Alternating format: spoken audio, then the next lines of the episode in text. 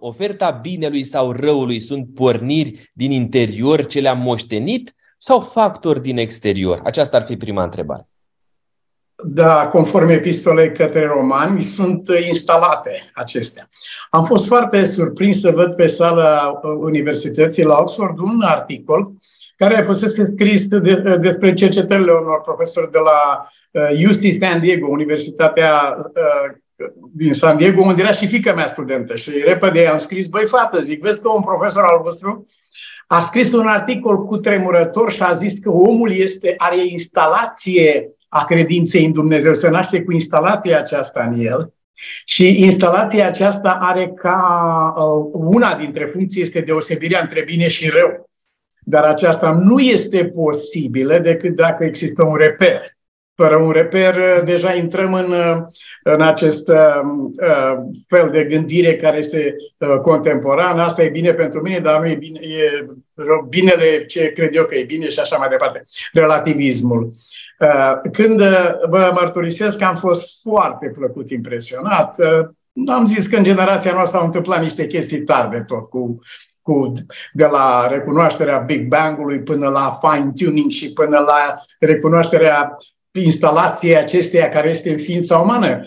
Mă gândesc așa, dacă mă nășteam undeva fără niciun fel de legătură cu nimeni, eu cred că printre primele lucruri pe care le-ar fi produs ființa mea, ci fost să-și dea seama de, de realitatea a, a, a ceea ce este dincolo de mine să nu mă consider pe mine a fi un univers închis și asta e tot, ci dincolo de mine. Așa că ă, binele și răul este instalat în noi, în interior, dar se relaționează, după cum ne relaționăm la steaua Nordului sau la Soare sau la câmpul magnetic, se relaționează în exterior. Mulțumesc. Mă grăbesc, mă grăbesc, Costi, că vreau să ne încadrăm cu întrebările. Adevărat. Vezi, dacă, dacă am logore, să-mi faci un semn, ceva. Așa, discret. Discret, discret, să nu ne vadă nimeni. Da. Să nu ne vadă nimeni, exact. Felix uh, zice așa. Am auzit că ați fost condamnat la închisoare din cauza credinței dumneavoastră. Câți ani ați executat și care a fost momentul când l-ați simțit pe Dumnezeu cel mai aproape în timpul detenției? Um, mi-e și rușine să mă număr printre oamenii ăștia care au fost în închisoare pentru credință. M-au pus să scriu niște articole. Doamne, nu mă încadrez eu cu oamenii ăștia care au stat 20 de ani la canal sau la... Eu am fost într-o, într-o incursiune, aș spune, prin închisoare. Șase luni am petrecut. Într-adevăr că au fost foarte concentrate aceste șase luni și dacă te gândești bine, Uh, noi râdeam acolo în închisoare pentru că fiecare deținut era acolo pentru credință, inclusiv hoțul a crezut că nu prinde. Și eu eram acolo pentru că am crezut că pot să distribui cărți, pentru cărți am fost pentru o geantă cu Biblii. Și mi s-a oferit, uh, mi s-a oferit posibilitatea uh, evitării închisorii și uh, torturii bătăilor pe care le-am suferit uh, într-o singură zi. Am fost bătut de la 9 dimineața până la 6 seara cu odihna bătușului, bineînțeles, și cu pauză de masă, um, iar cum pentru mine cu sângele uscat pe mine, că n-am avut, nu mi-au dat nicio picătură de apă. Uh, am fost în situația aceasta și mi-au cerut să spun numele persoanei care mi-a dat geanta cu Biblia. A spus, domnule, dacă spui numele ăsta, pleci acasă în clipa asta.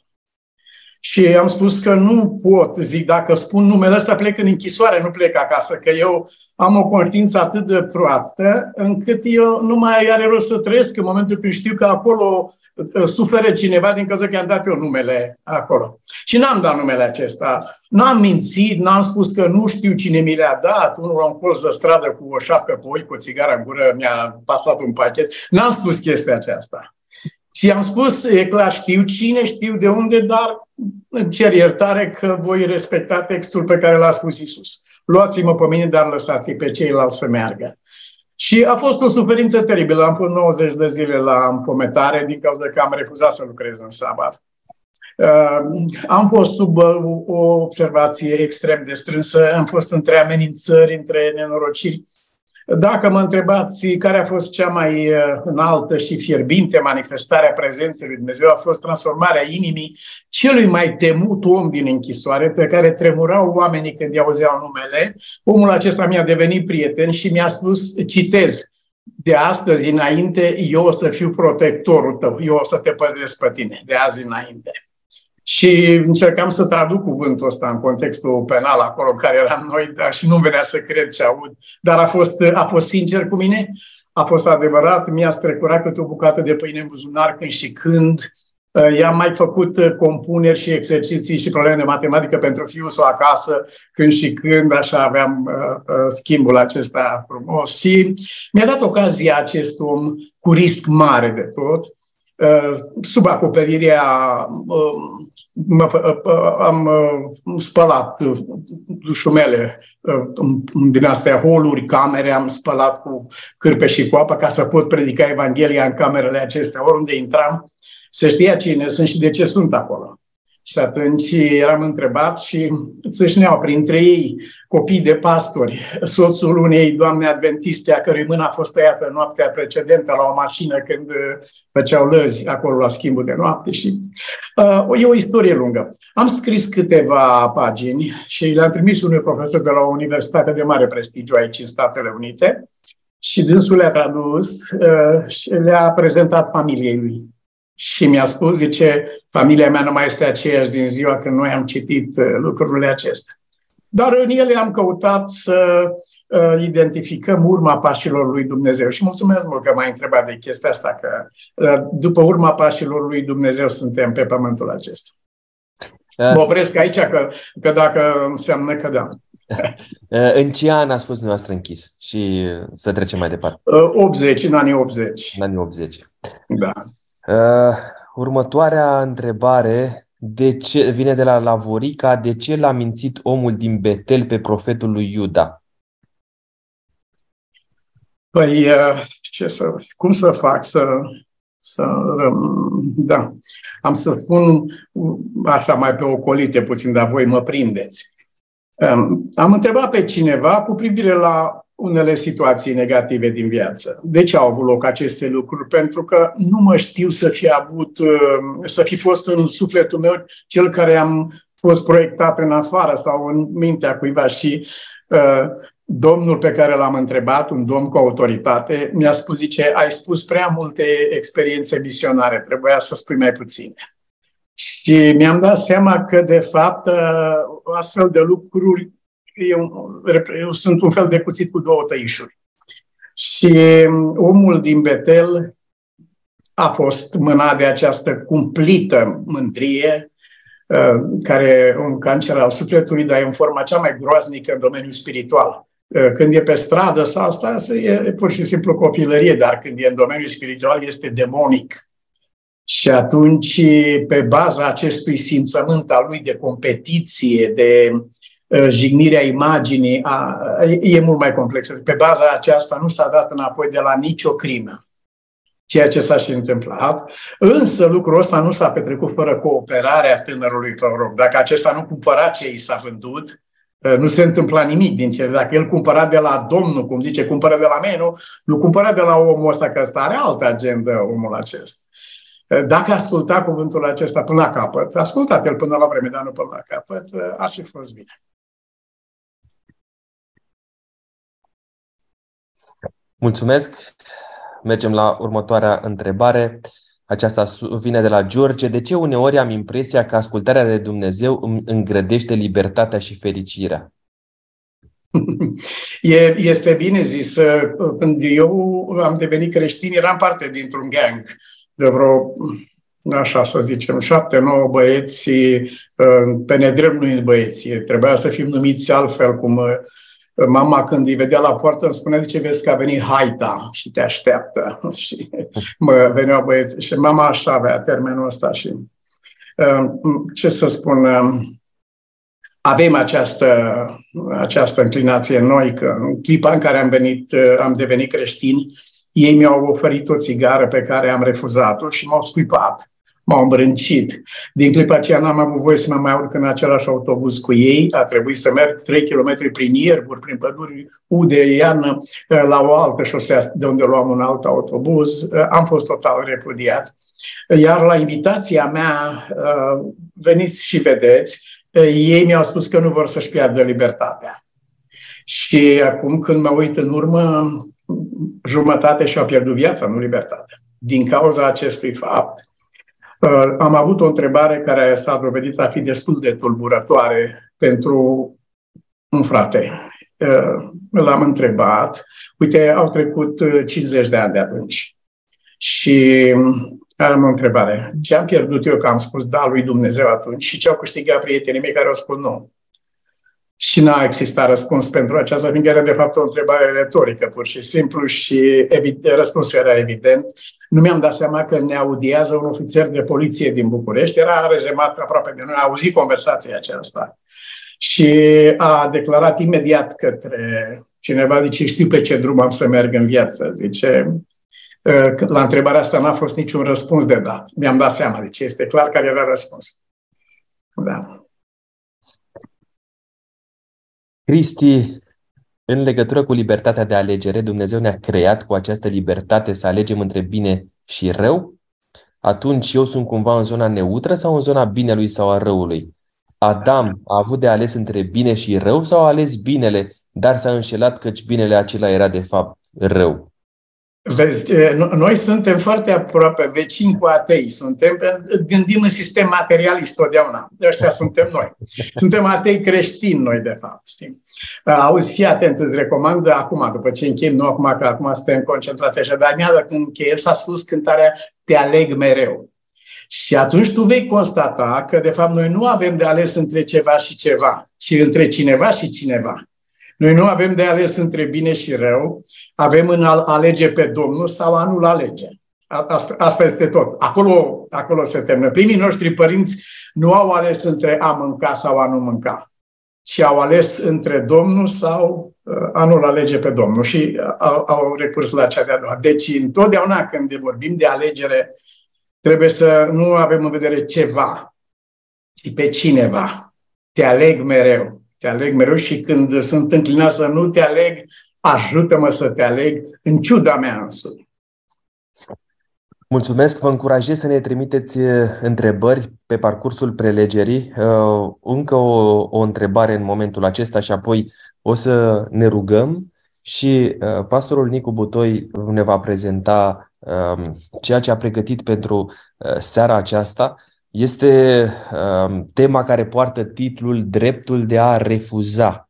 Chiar sunt curios uh, dacă avem dreptul ăsta, ce înseamnă el, cum îl putem uh, aplica, dacă avem nevoie de vreun avocat sau uh, o putem face pe cont propriu, ce înseamnă să refuzăm și, în definitiv, pe cine sau ce să refuzăm. Vom afla în seara asta, dar nu înainte de a mulțumi acelora care au deschis camerele să ne putem privi în ochi. Contează enorm de mult pentru noi să putem să ne vedem unii pe alții. Este așa reconfortant și prindem și curaj când vedem că suntem ascultați și că există conexiunea asta a privirii.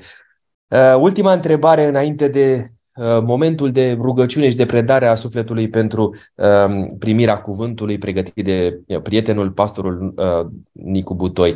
Gabi zice așa, ați afirmat că în clipa în când am cerut ceva de la Dumnezeu, trebuie să credem că am și primit și să luăm în stăpânire ceea ce Domnul ne oferă ca răspuns la cererea noastră. În acest caz, stăruința în rugăciune pentru o anumită problemă poate fi considerată ca necredință? Nu, poate fi considerată ca întreținere. Am văzut că la instituție e cineva care lucrează la întreținere și credința, dacă nu mai turn gaz pe foc, se stinge.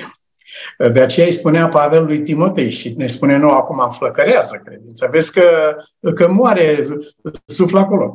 Acum noi când eram, eu când eram parte din, din gang, ne strângeam într-un loc acolo unde jucam cărți întreaga noapte uh, înjurături cumplite cu uneori violențe grozave și fumam groaznic și în perete era o lampă cu petrol. Și la un moment dat, fumul era atât de greu în cameră încât lampa se stingea și unul strigă, băi, deschide ușa că se stinge lampa. Și cum deschideam ușa și intra oxigen, uh, gata, se stingea, la, se aprindea lampa. Am folosit un exemplu nenorocit, dar um, el trebuie aplicat în sensul bun. Trebuie să păstrăm întotdeauna flacăra credinței vie.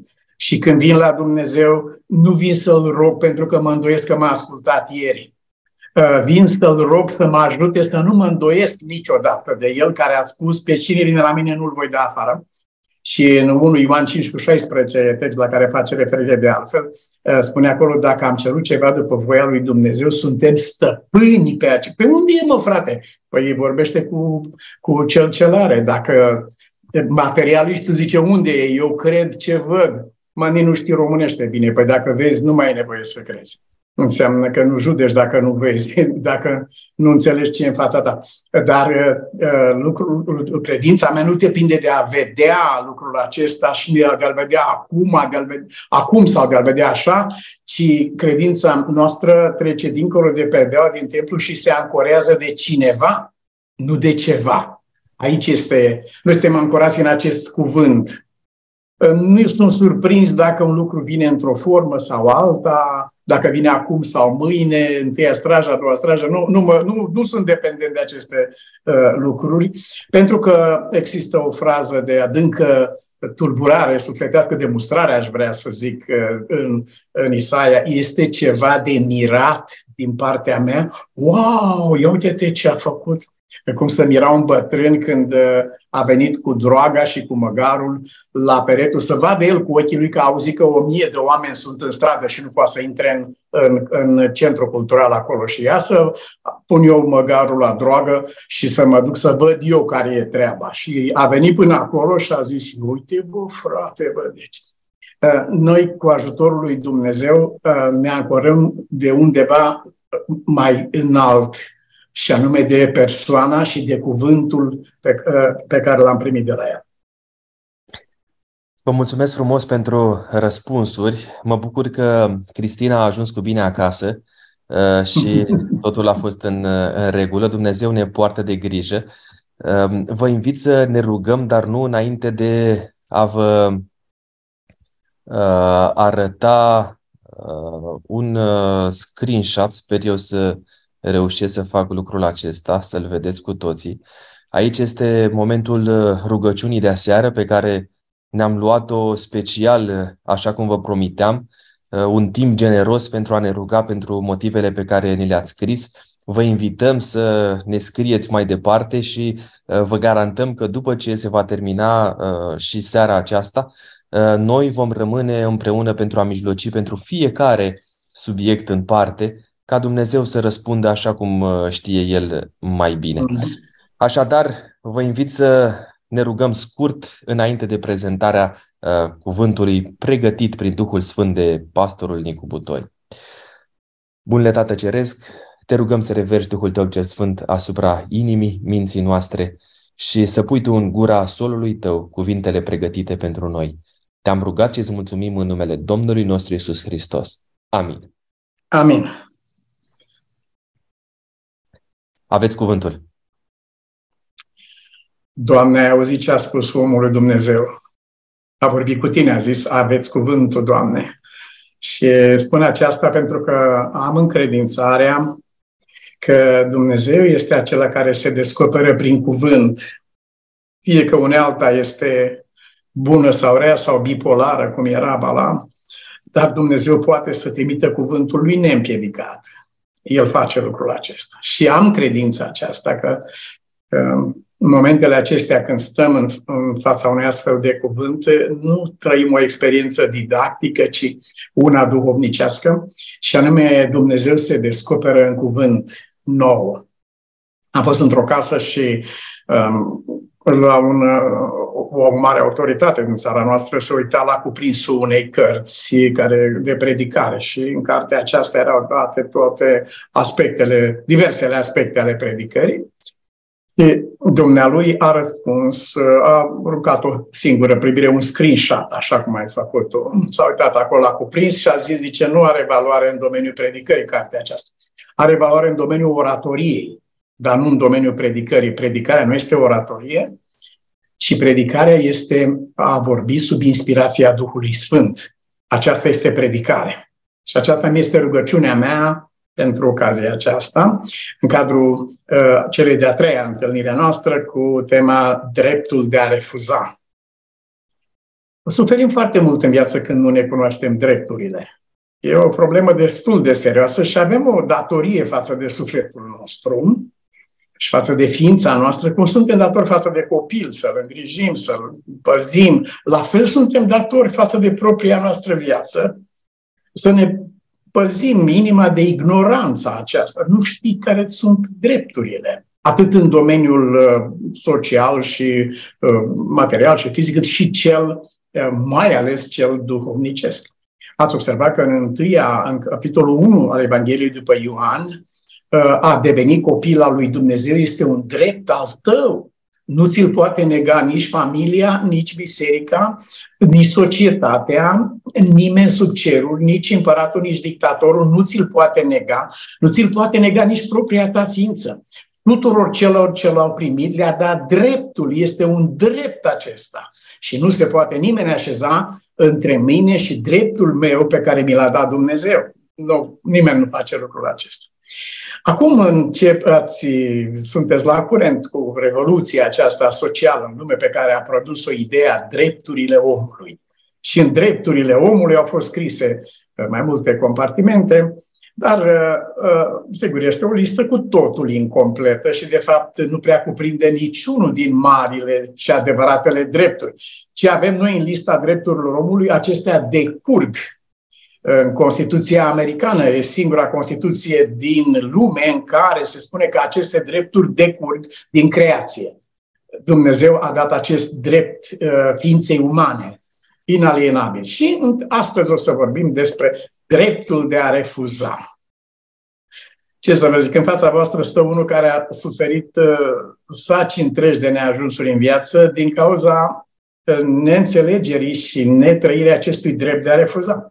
Nu mă refer neapărat la ceva rău. Au fost destule și rele pe care nu le-am refuzat, dar mă refer la faptul că am suferit foarte mult uh, nerefuzând unele lucruri pe care le-am considerat bune. Pentru că e bun, nu l-am refuzat.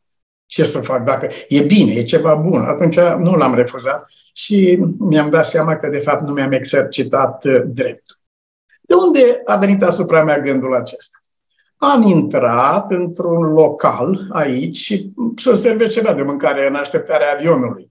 Și acolo se vindeau și băuturi alcoolice și erau și meciuri și tot felul de chestii pe ecrane și se vedeau acolo. Și m-am tras într-un colț și când observ că, de fapt, la raftul acesta cu uh, fel de fel de sticle care erau acolo, despre care am uitat uh, de tinerețea mea, fără niciun fel de excepție până astăzi, uh, dar vă spun ceva, m-a întrebat un polițai, zice, ați băut?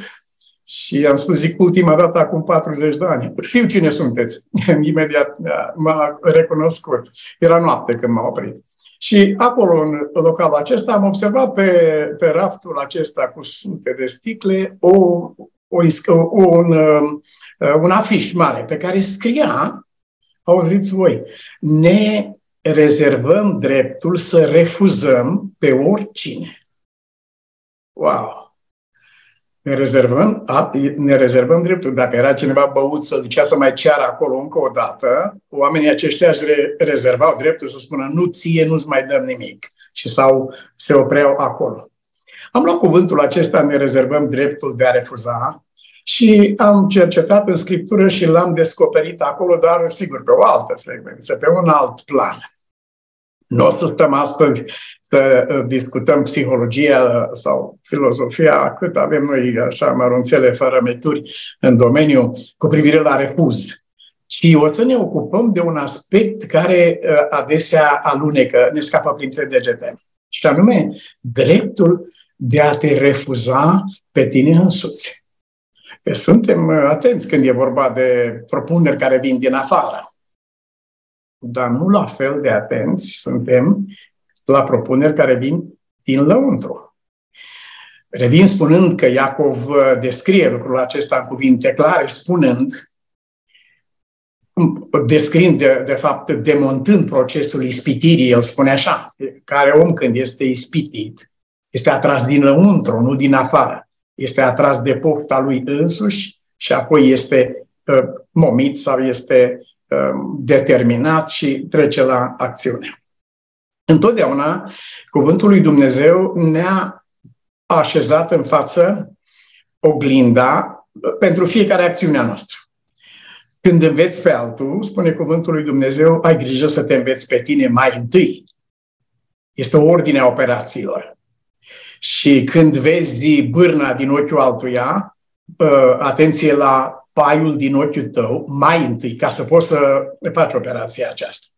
Când măsori ceva cuiva în, în, în domeniul justiției sau retribuției sau pedepsei, ia bine seama, tu îți măsori ție însuți, nu măsori nimănui, fiindcă aceeași măsură se îndreaptă în egală măsură înapoi spre tine. Uh, nu știu, sunt convins că ați reținut aceste trei lucruri și că o să le dezvoltați mai departe, și anume că înainte de orice Biblia, Cuvântul lui Dumnezeu și uh, tot ceea ce planul lui Dumnezeu în întregime reprezintă, de fapt, o ofertă. Nu este o obligație, nu este o impoziție, nu ni se impune așa ceva, ci este o ofertă. Și aceasta păstrează ceea ce ne-ai întrebat tu mai devreme, uh, libera alegere a unui om. Și liber nu înseamnă radical liber, adică ci înseamnă om liber să răspunzi lui Dumnezeu și chemării lui. Este o ofertă. Ceea ce noi învățăm cu această ocazie este o ofertă a lui Dumnezeu. Dreptul de a refuza. Putem să exercităm acest drept sau putem să refuzăm să-l exercităm.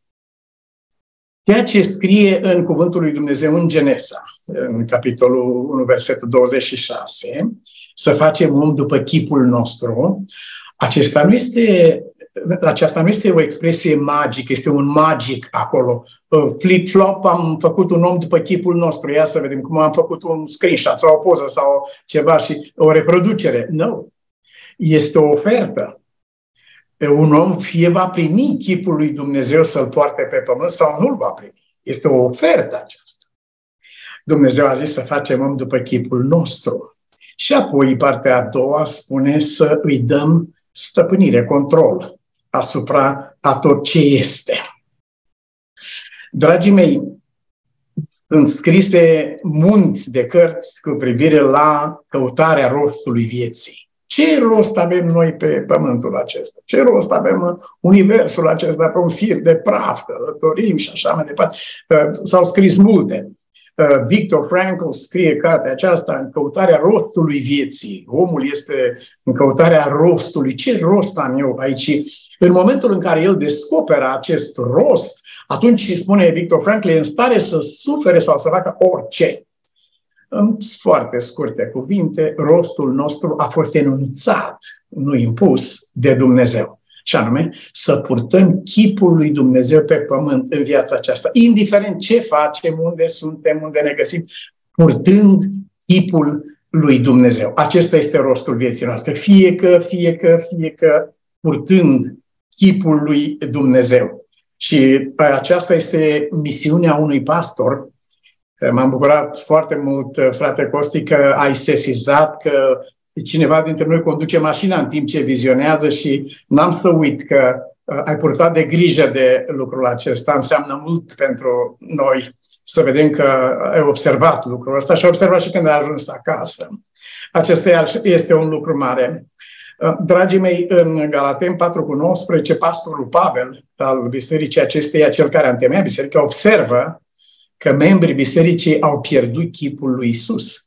El înțelege că misiunea unui pastor este de a conduce pe oameni să vadă și să primească acest chip al lui în viața lor și el luptă pentru ei și spune simt durerile nașterii până va lua Hristos chip în voi. Acesta este obiectivul pe care are un slujitor al lui Dumnezeu. De ce este important lucrul acesta și este total, e capital, vreau să definitiv este, din cuvintele Domnului Isus Hristos. Fiecare om aparține aceluia al cărui chip îl poartă. Aceasta a spus Isus. Și a răspuns simplu. Judecata este pur și simplu uh, o stabilire definitivă pe baza chipului pe care îl porți. Uh, dați-i cezarului pe cei care poartă chipul lui sau diavolului pe cei care poartă chipul lui, dați-i lui Dumnezeu pe cei care poartă chipul lui Dumnezeu. Așa că lucrul acesta nu este un sport sau așa o ocupație oarecare în viață, ci este definitiv, definitoriu asupra destinului nostru, chipul pe care noi îl purtăm. Stăpânirea la care face referire Cartea Genesei este legată tocmai de purtarea acestui chip. Când ni s-a spus um, prin creație omul este un, are posibilitatea aceasta, opțiunea aceasta, oferta lui Dumnezeu de a purta chipul lui Dumnezeu, a conectat cu ea stăpânirea lumii. Și a spus, uh, prin creație ești făcut stăpân peste această lume. Ești declarat de Dumnezeu. Dar aceasta nu este de asemenea o, o ceva impus, este ceva propus de Dumnezeu. E pentru că în momentul în care refuzi să porți chipul lui Dumnezeu, nu numai că nu stăpânești lumea, ci lumea te stăpânește pe tine. Aceasta devine robie. Refuzul de a purta chipul lui Dumnezeu devine robie într-o direcție sau alta. Așadar, noi o să uh, reducem uh, cercetarea noastră de suflet de astăzi la, uh, în special la acest aspect, uh, a avea stăpânire asupra ta însuți. Nu putem vorbi de a avea stăpânire asupra lumii, asupra răului, asupra v-am, v-am dat putere să călcați peste șerpi, peste scorpii, peste toată puterea vrăjmașului. Nu putem vorbi de aceasta înainte de a primi în sufletul nostru stăpânirea de sine, libertatea aceasta pe care a promis-o Domnul nostru Isus Hristos. Toate lucrurile acestea, luate pe fir și mergând la izvor, depind de purtarea chipului lui Dumnezeu în viața noastră. Se vorbește de mediu astăzi, se vorbește de mișcări politice, de războaie, de nenorociri uh, și se încearcă rezolvare de mii de ani. Dar uh, este o ecuație simplă, mai simplă decât al lui Einstein. Este o ecuație simplă spusă de Isus. Despărțiți de mine nu puteți face nimic.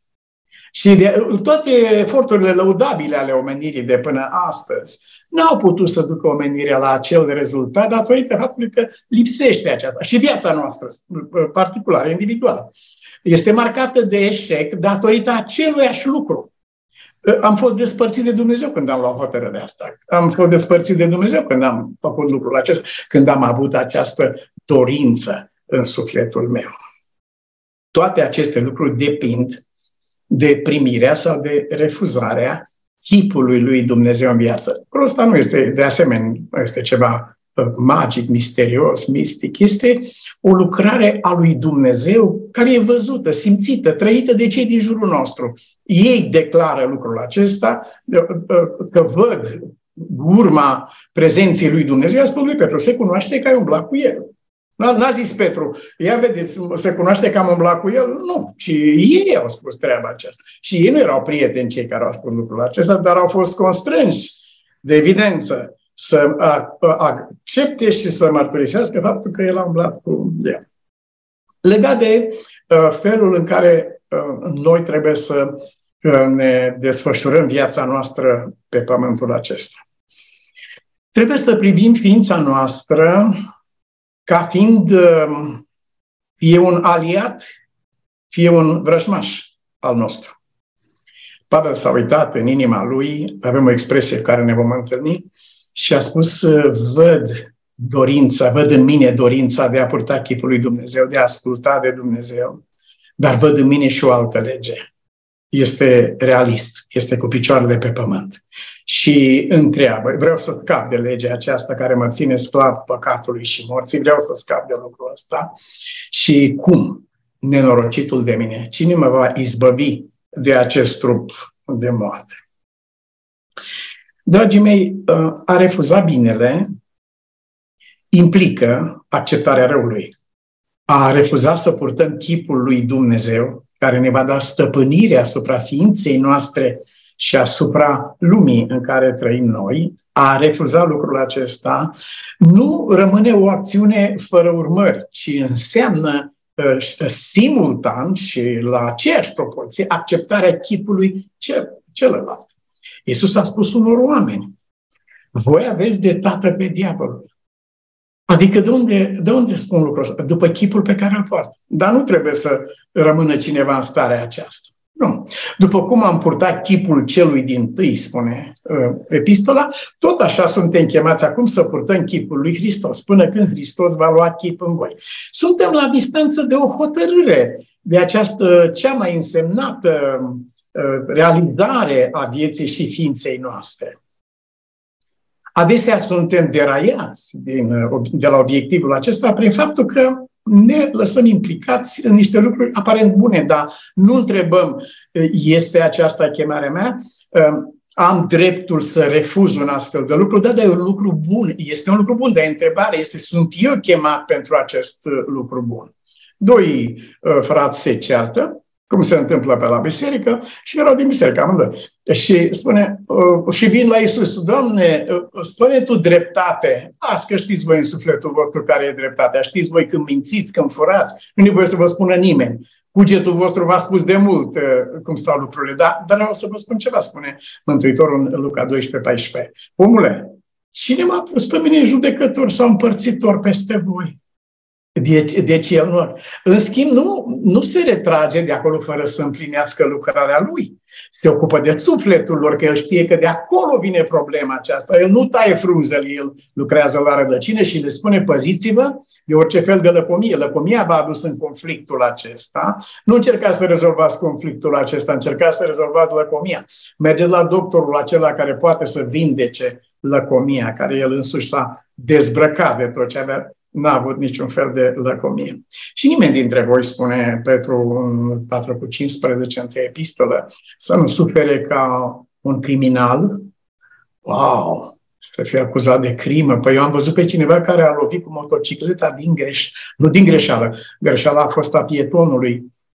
A lovit pietonul acesta care a ieșit în stradă cu vreș de dovleac pe cap și nu vedea unde merge și a intrat direct în motocicleta lui și a murit pe loc. Și atunci am văzut pe omul acesta, când am trecut prin locul acela galben, cum este ceara. Nu, nu comisese o crimă. Era un accident, dar asta înseamnă.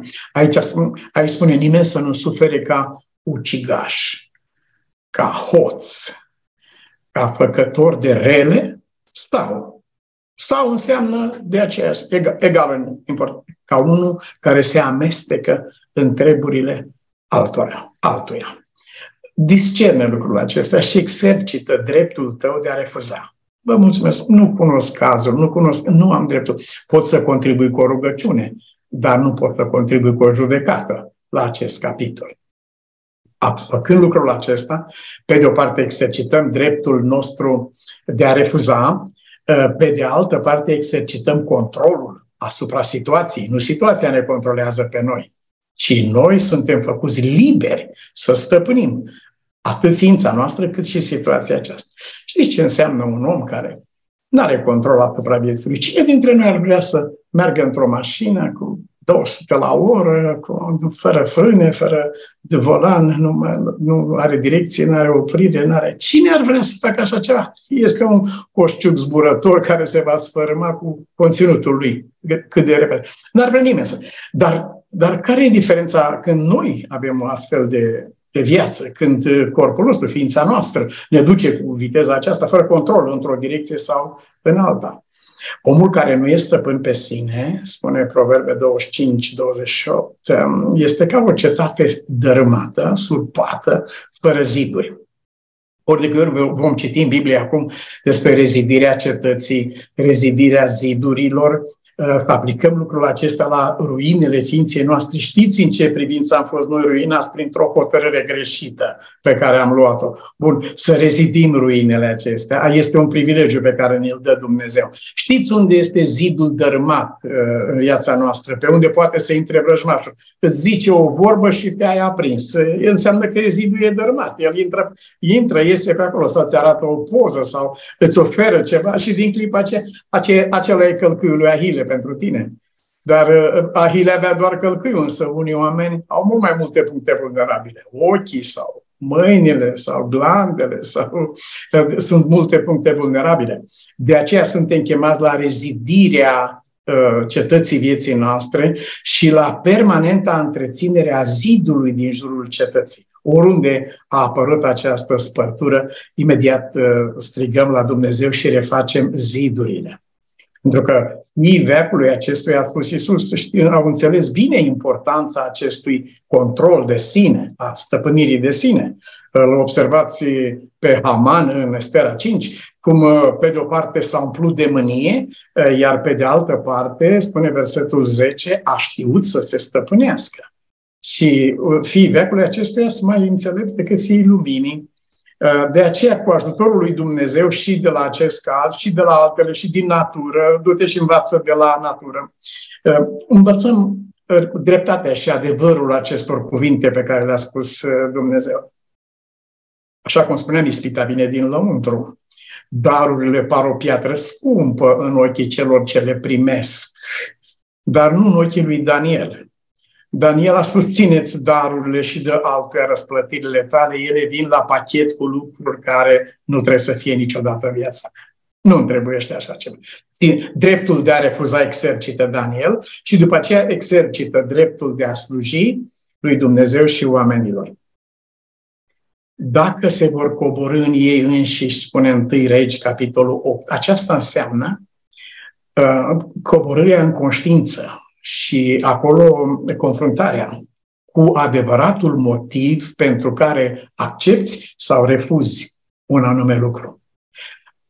Dacă se vor coborâ în ei înșiși și în momentul când ești înclinat să refuzi sau ești înclinat să primești, trebuie să te cobori în tine însuți de mână cu Dumnezeu. Ați auzit pe profesorul Dănăile ce a spus? Marele neurochirurg a zis, în creierul omului nu se poate intra decât de mână cu Dumnezeu. Asta face ginerele meu. Bun, acum este și mai înalt și mai grav. În sufletul tău tu nu te poți coborâ decât cu Dumnezeu de mână. Asigură-te de lucrul acesta întâi. Uh, Pavel ne, ne spune aceasta în Roman 9 cu 1, zice, eu, eu mă cobor în cugetul meu, dar nu singur.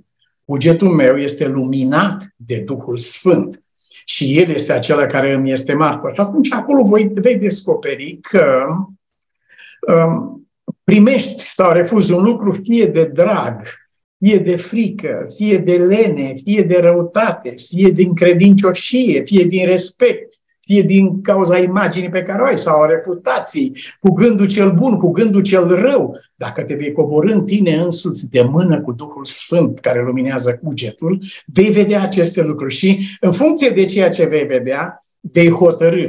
Și noi vom deveni fie robii Um, păcatului, cum a spus Iisus, um, cine trăiește în păcat este rob al păcatului și nenorocirea este că robul nu va rămâne în casă, va pleca.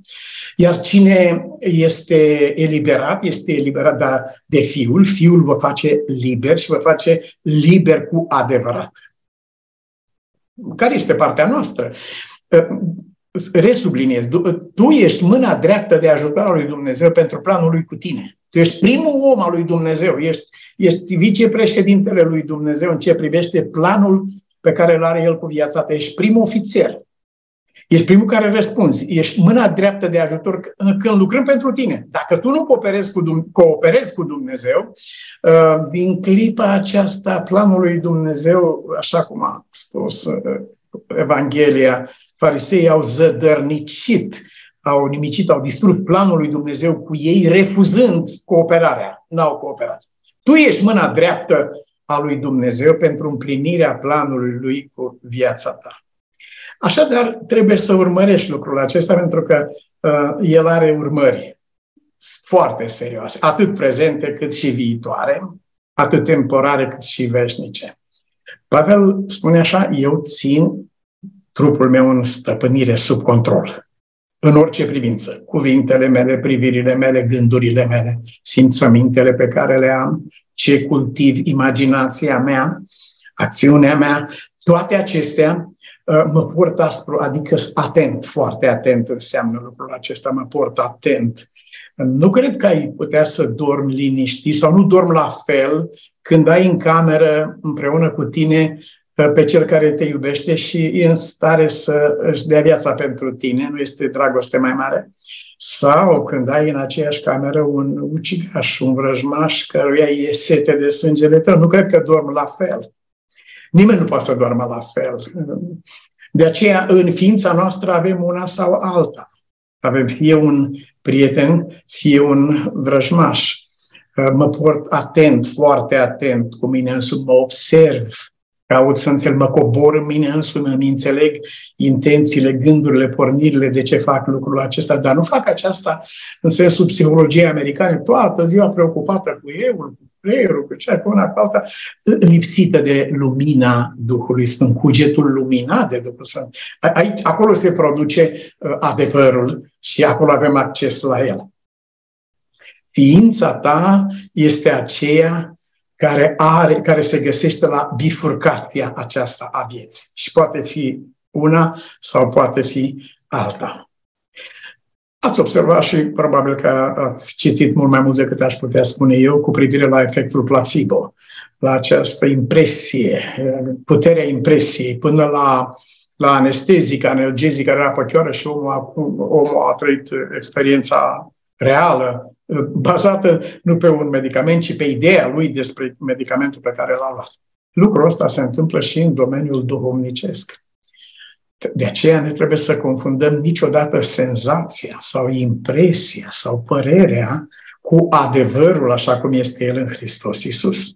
De aceea trebuie să ne coborâm în sufletul nostru de mână cu Duhul Sfânt și cugetul să ne fie luminat de El. Uh, simți că, că ai vrea să mănânci, uh, dar de fapt uh, stomacul țipă după odihnă și ai senzația aceasta.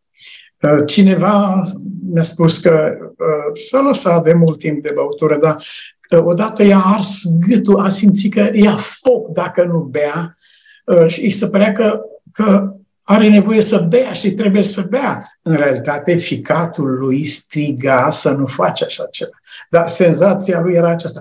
A trecut momentul acela și după aceea, mi ce mi s-a deschis ochii, am priceput că, de fapt, alta era, altul era apelul ficatului meu și al, al ființei mele, nu după a bea, ci după a ține departe așa ceva.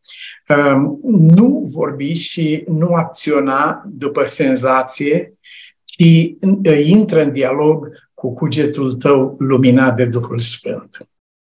Ați observat că Esau simțea că moare de foame. Serios, domne, un sportiv ca tine, care urci pe munți, care poți să stai zile întregi, să înduri, să vești un, un militar instruit nemaipomenit, chiar așa mor de foame, o zi, și ce îmi folosește când mor?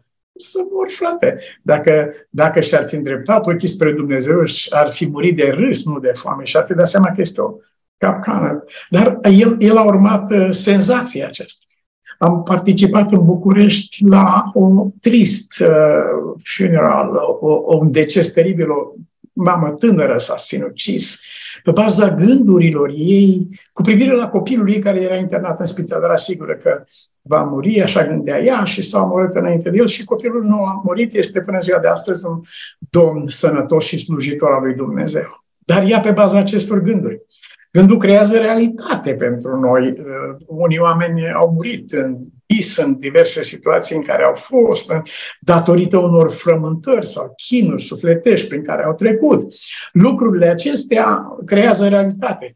De aceea, prezența lui Dumnezeu nu trebuie să fie ocazie sau întâmplătoare în mintea noastră și în conștiința noastră, ci trebuie să fie o prezență. Am necurmat pe Domnul înaintea ochilor mei. Uh, orice gând, orice senzație, orice plăcere, orice, le luăm captive și le facem rob, orice gând îl luăm captiv și îl facem rob ascultării de Hristos.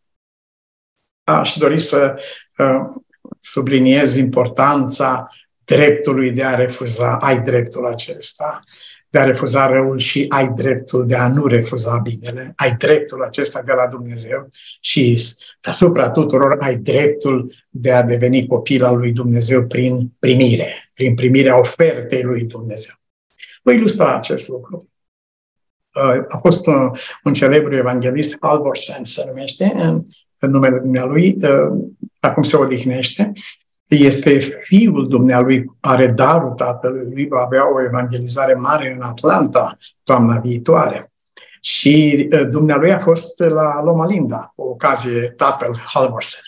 Și Și ne-a spus că făcea parte dintr-un gang în New York care avea o ocupație uh, extrem de ciudată. Furau mașini de poliție și uh, făceau acest fel de urmăriri groaznice printre alte mașini, de riscuri ce de, de neimaginat. Uneori vedem în filme lucruri care de fapt se întâmplă și în realitate. Și mai nou descoperiseră că e bine să fure două mașini de poliție și unul se făcea că le alergă pe celălalt și uh, crea un spectacol teribil. A doua zi era pe televiziuni, pe ziare și au hotărât în seara aceea să fure două mașini de poliție care erau parcate la aceeași oră de către doi ofițeri, mâncau la același restaurant cumva, erau parcate acolo în față și erau echipați cu toate cele ca să le fure și să înceapă urmărirea aceasta pe străzi. Și erau patru. Au venit cei trei la ușă și l-au sunat, dar el cu o clipă mai lungă sau mai scurtă, um, înainte a hotărât să exercite dreptul de a refuza. Și când ei au deschis ușa, au spus nu merg. Pentru colegii de gang a fost un șoc, l-au scuipat, au trântit ușa odată de uh, a fost gata să se dărâme și l-au lăsat în casă.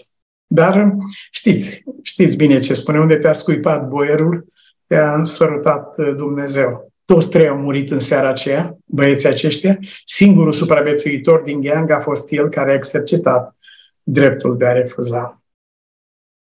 În încheiere, te întreabă cuvântul lui Dumnezeu, ne întreabă pe toți și va întreba și pe cei care ne vor urmări cândva online. Vrei să te faci sănătos în privința aceasta? Vrei să te faci sănătos?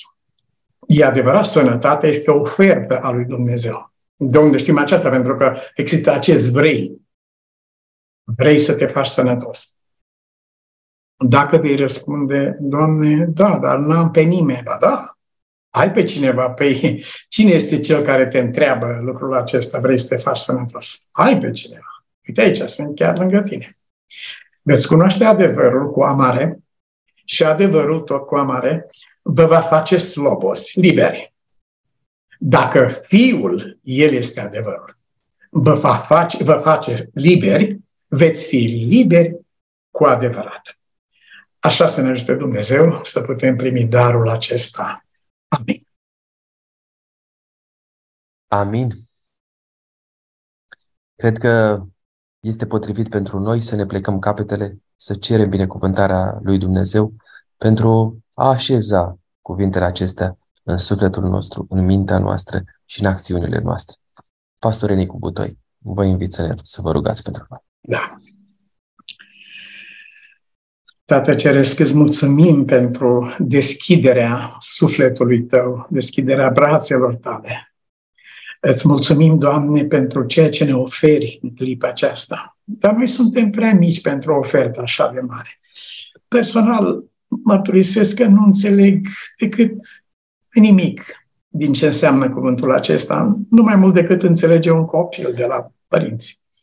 Te rugăm în numele Domnului Isus ca Tu însuți, Doamne, să semene această sămânță în sufletul nostru, Tu însuți să o uzi și Tu să faci să rodească atât în ființa noastră cât și în jurul nostru. Amin. Îți mulțumim că suntem născuți dintr-o sămânță care nu poate putrezi.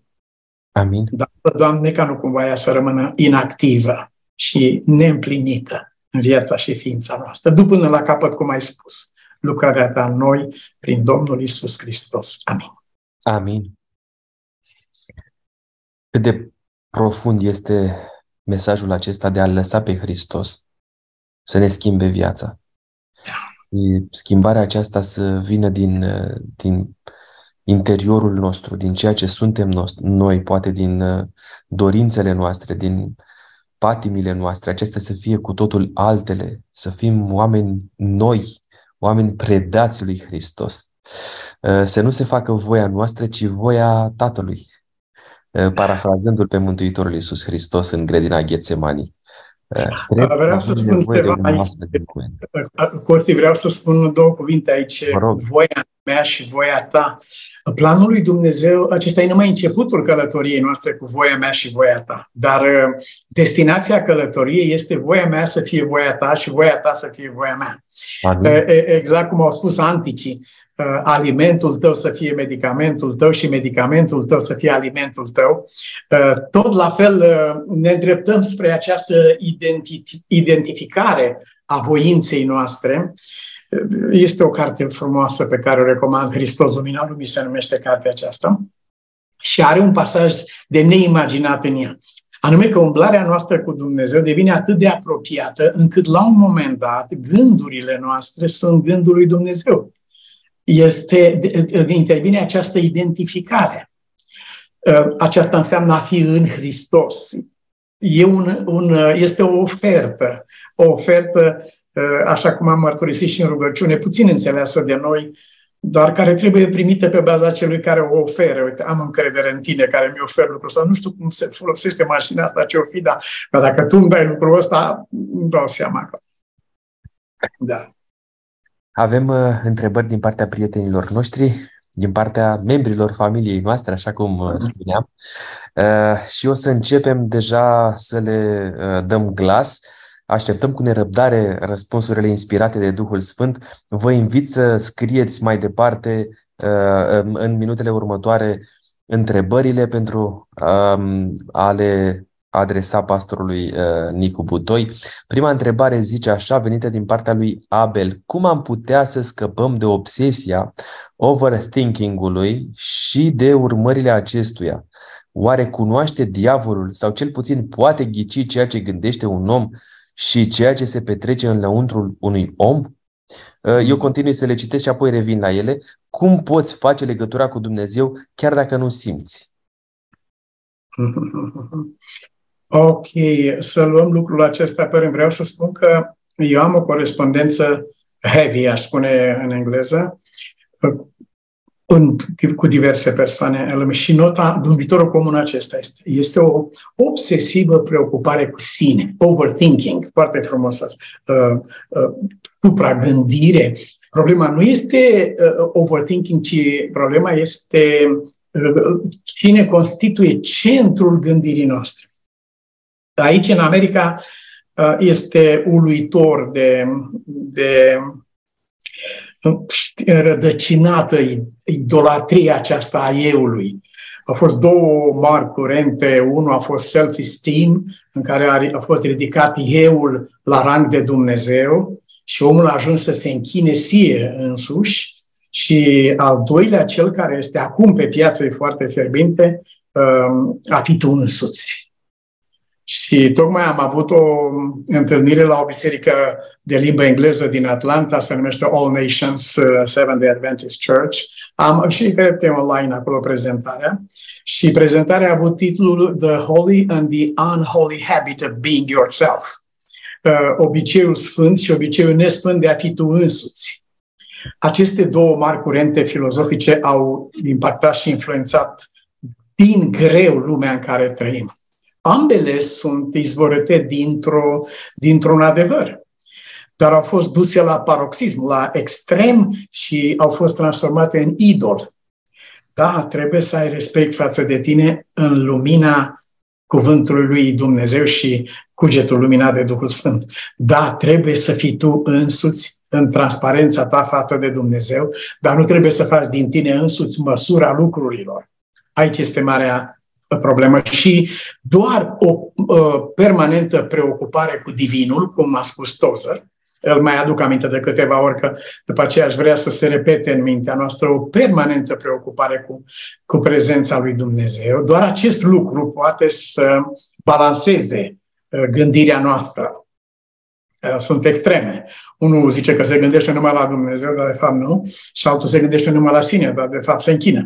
Uh, uh, doar prezența lui Dumnezeu poate aduce acest echilibru. Al doilea lucru despre care ați întrebat, de cum trebuie să discern prezența, dacă vine gândul de la diavol sau dacă vine de la Dumnezeu. Nu, nu e treaba ta aceasta. Are cine să facă lucrul acesta și îl va face. Tu ai o singură chemare să te uiți țintă la căpetenia și de săvârșirea uh, credinței tale și să-l lași tu pe el să se ocupe de cel care te caută. Și atunci răspunsul va fi cu totul și cu totul alta. Niciodată omul nu a fost chemat la o confruntare cu diavolul. Nu. Din potrivă. Împotriviți-vă lui tari în credința în Dumnezeu. Deci luptăm pe un alt front, noi luptăm pe frontul credinței. Uh, cum a zis Elisei uh, fiul lui Aha, pe tine nici nu te-aș băga în seamă dacă aici este Iosafat. Cam, cam atât pentru lucrurile acestea. Sper că am deschis un pic de orizont de gândire asupra acestor teme. Sunt uriașe.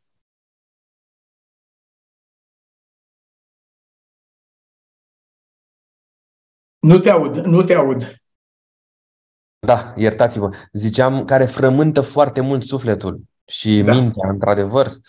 Sunt uh, întrebări existențiale, cum le. Da, totdeauna am pus această, această întrebare, am trimis înapoi, înainte de a, de a intra în tratarea diverselor uh, situații. Am trimis înapoi întrebarea aceasta. Cine este, uh, care e punctul cel mai important în raționamentul tău pe care l-ai spus aici? Și mi-a răspuns înapoi eu. Eu sunt gata, zic că mă bucur că dacă ai văzut treaba asta, de aici putem să pornim. Corect. Uh, cum poți face legătura cu Dumnezeu dacă nu simți lucrul ăsta? Noi nu suntem chemați să facem legătura cu Dumnezeu. El face legătura cu noi. Uh, este o parte din ceea ce numim noi inițiativa lui Dumnezeu. Noi îl iubim pentru că El ne-a iubit mai întâi. Aceasta e inițiativa lui Dumnezeu. El este cel care ne caută, El este cel care ne cheamă. Noi suntem reverberate, noi suntem vibrația care ecoul, practic, al chemării lui Dumnezeu.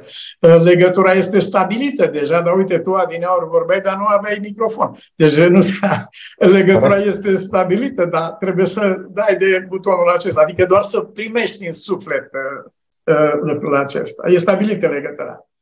Corect. Uh, următoarea întrebare vine de la doamna Lavorica, ne întreabă ce înseamnă a fi sfânt. Yeah. Uh, este un singur, um, e o singură um, definire, aș spune, a acestui termen.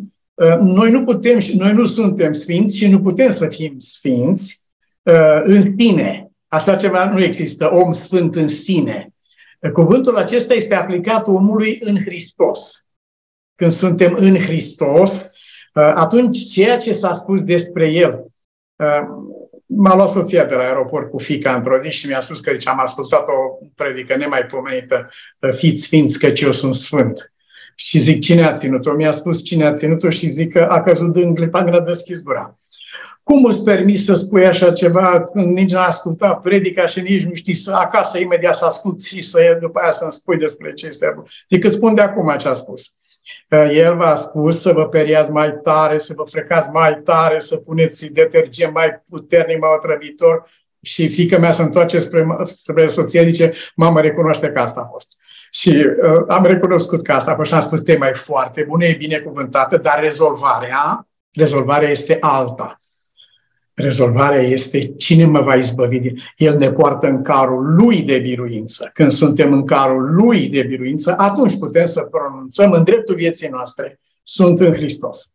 Noi stăm înaintea lui Dumnezeu, nu în sine. Stăm în credința Domnului nostru Isus Hristos.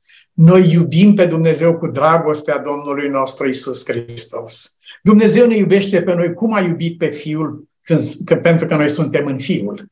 Și când el și-a dat viața, uh, așa cum e folosită această ilustrație cu tremurătoare, cum în Adam era întreaga specie umană, tot la fel în Hristos este întreaga specie hristică, el a urcat la cruce cu noi toți în sine. Deci uh, e un foarte uh, tulburător de frumos și bun subiect. Așa să ne ajute Dumnezeu. Așa să ne ajute Dumnezeu, așa este. Următoarea întrebare vine de la Elena și spune așa. Ați vorbit de judecata dintre doi frați. Mhm. Este păcat să mergi la tribunal cu un membru din biserică ce nu își asumă cheltuielile care au urmat din pricina neglijenței lui prin punerea în pericol a unei vieți? Spun că nu este păcat, dar nu este nici necesar. E ceva, există ceva superior la treaba aceasta. Uh, mi s-a așezat pe umăr o datorie foarte grea pe care n-am făcut-o niciodată, prin abuz. Și aveam două șanse. Puteam să-mi fac dreptate imediat, pentru în câteva momente. Nu cerea decât o chestiune lucrul acesta. N-am făcut treaba aceasta. ci în Biblie scrie cine vrea să-ți ia haina, dă și cam așa. Asta este judecata superioară. Nu, firea noastră zice că e prostie, nebunie, du-te mai de aici. Uh, nu, nu merge în felul ăsta. Vreau să vă spun că uh, am plătit o datorie care nu mi-a aparținut, după cum și scriem. Sam zice, mă întreabă de lucruri care nu știu. Uh, le vorbesc în dreptul meu. Astfel că supere mai bine paguba. Asta este o dreptate superioară. Ne, ne învață Evanghelia lucrul acesta. Uh, eu nu am suport în privința aceasta, nici între oameni, nici la mine acasă. Nu prea am suport la capitolul ăsta, dar am suport în Scriptură și pentru mine e de ajuns. Uh, vreau să spun așa, într-o mică paranteză, dacă este pe linie acum, îl rog să asculte cu atenție și să dea din cap în fața lui Dumnezeu, nu a oamenilor, uh, că nu o să-l vedeți voi dacă este pe linie acum, e posibil să fie un uh, iubit prieten uh, pe care l-am întâlnit cu totul întâmplător în aeroport, ducându-mă, uh, n-am știut că este acolo. Și ne-am salutat, am văzut culoarea lui schimbată, ce se întâmplă, ești bolnav, suferi de ceva. Și uh, el mi-a spus, da, uite, uh, sunt în conflict cu cineva care am făcut o lucrare și refuză să-mi dea uh, o, o sumă de bani destul de mică sau mare, depinde de oameni, de cine era la mijloc. Și de ce mă înveți? Nu, nu am nimic să te învăț, dar știu pe cineva care te poate învăța ceva. Și uite, vreau să mergem până la el. Și el zice așa, dacă ți-a luat 20 de mii, dă înapoi 90 de mii. Mai, mai făi de alți 20 de mii lucruri și nu-i cere bani și spune-i bucură-te și dacă ai nevoie de ajutor, îți mai dau. Ce pot? Cât se poate? Nu o să las copiii mei nemâncați acum și să aduc aici, dar dacă pot, cu mare plăcere. Și iarăși s-a schimbat culoarea în cenușiu acum de o furie ce nu am văzut. El mi-a declarat ulterior, ziceam, eram gata de omor în momentul ăla când am auzit ce îmi spui. Cum adică? Deci n-ajunge treaba aceasta. Finalul a fost ruinarea lui totală. Deci a fost o pierdere teribilă de la straturile cele mai înalte ale economiei, a căzut în cele de bază. Și l-am întâlnit pe mai mult timp și mi-a spus această vorbă. Deci, oh, dacă m-ar mai pune Dumnezeu încă o dată acum și mi-ar mai spune dă dublu ce ți-a luat, ce ușor ar fi fost, ce simplu.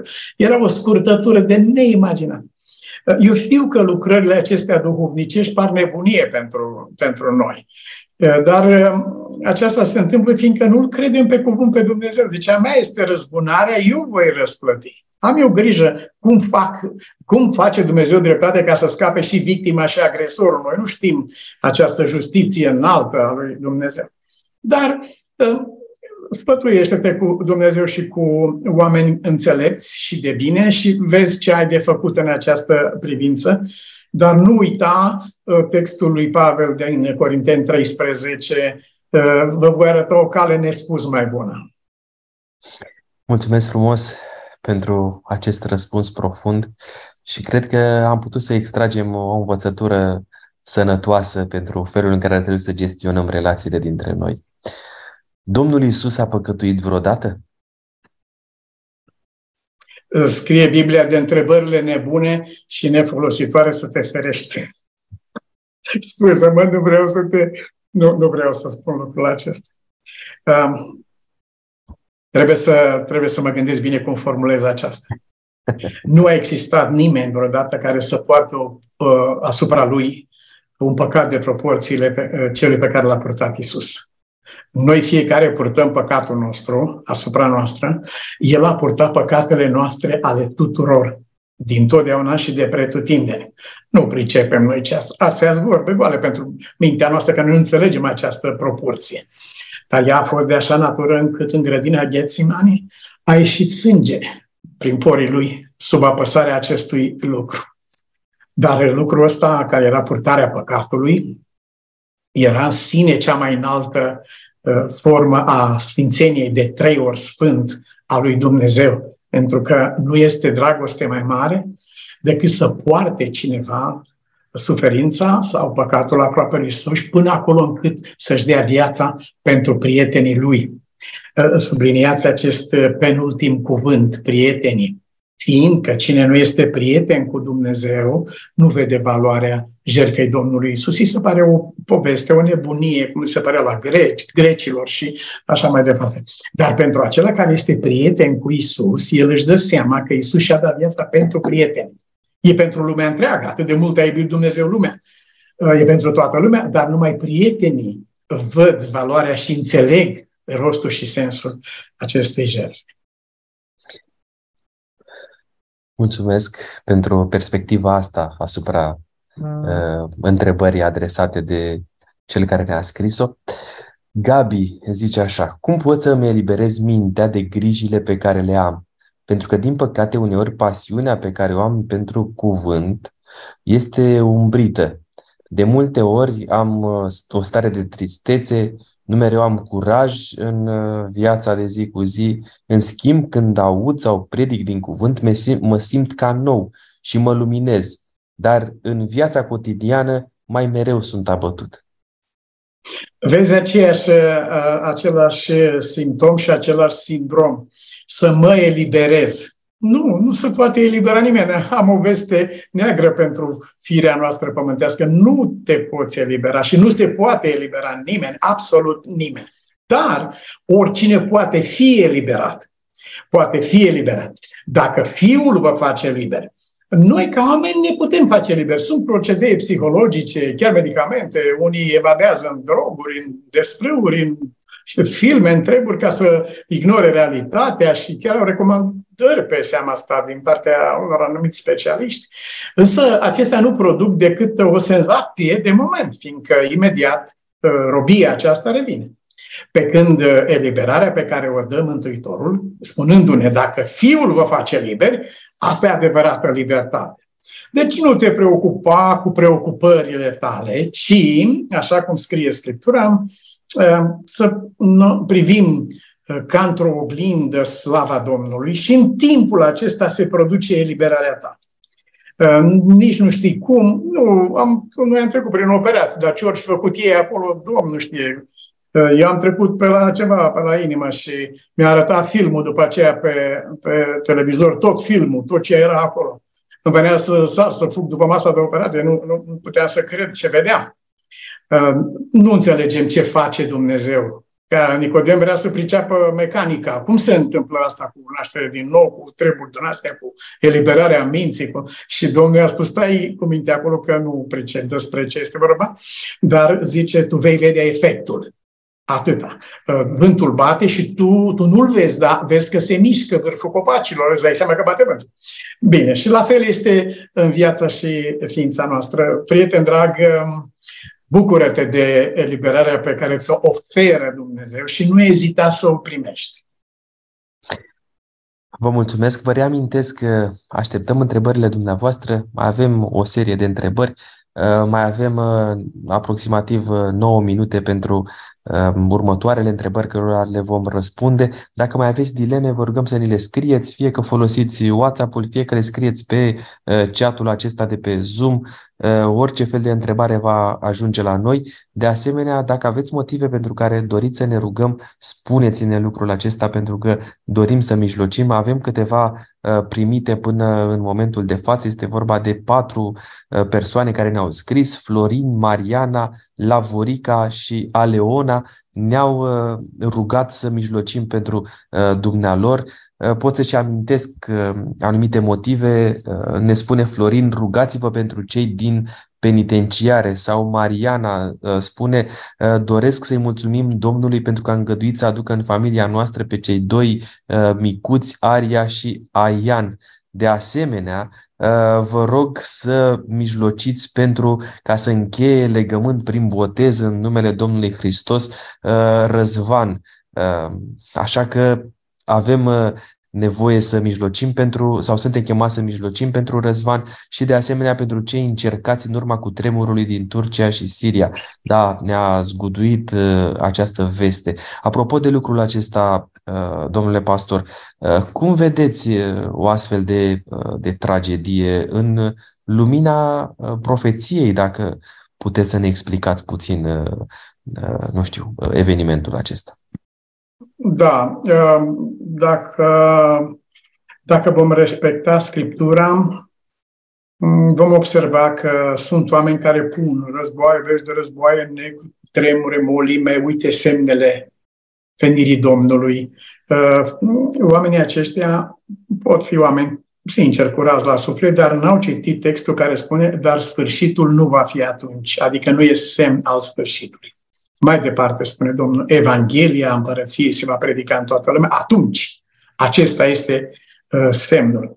Ce este cu tremurul acesta? Acesta este uh, un semn vizibil al faptului că nu a rămas domeniu al vieții sau al existenței Pământului care nu a fost impactat de păcat dezechilibrul care s-a produs, s-a produs și se produce în natură în diverse uh, domenii, uh, toate acestea sunt urmarea păcatului.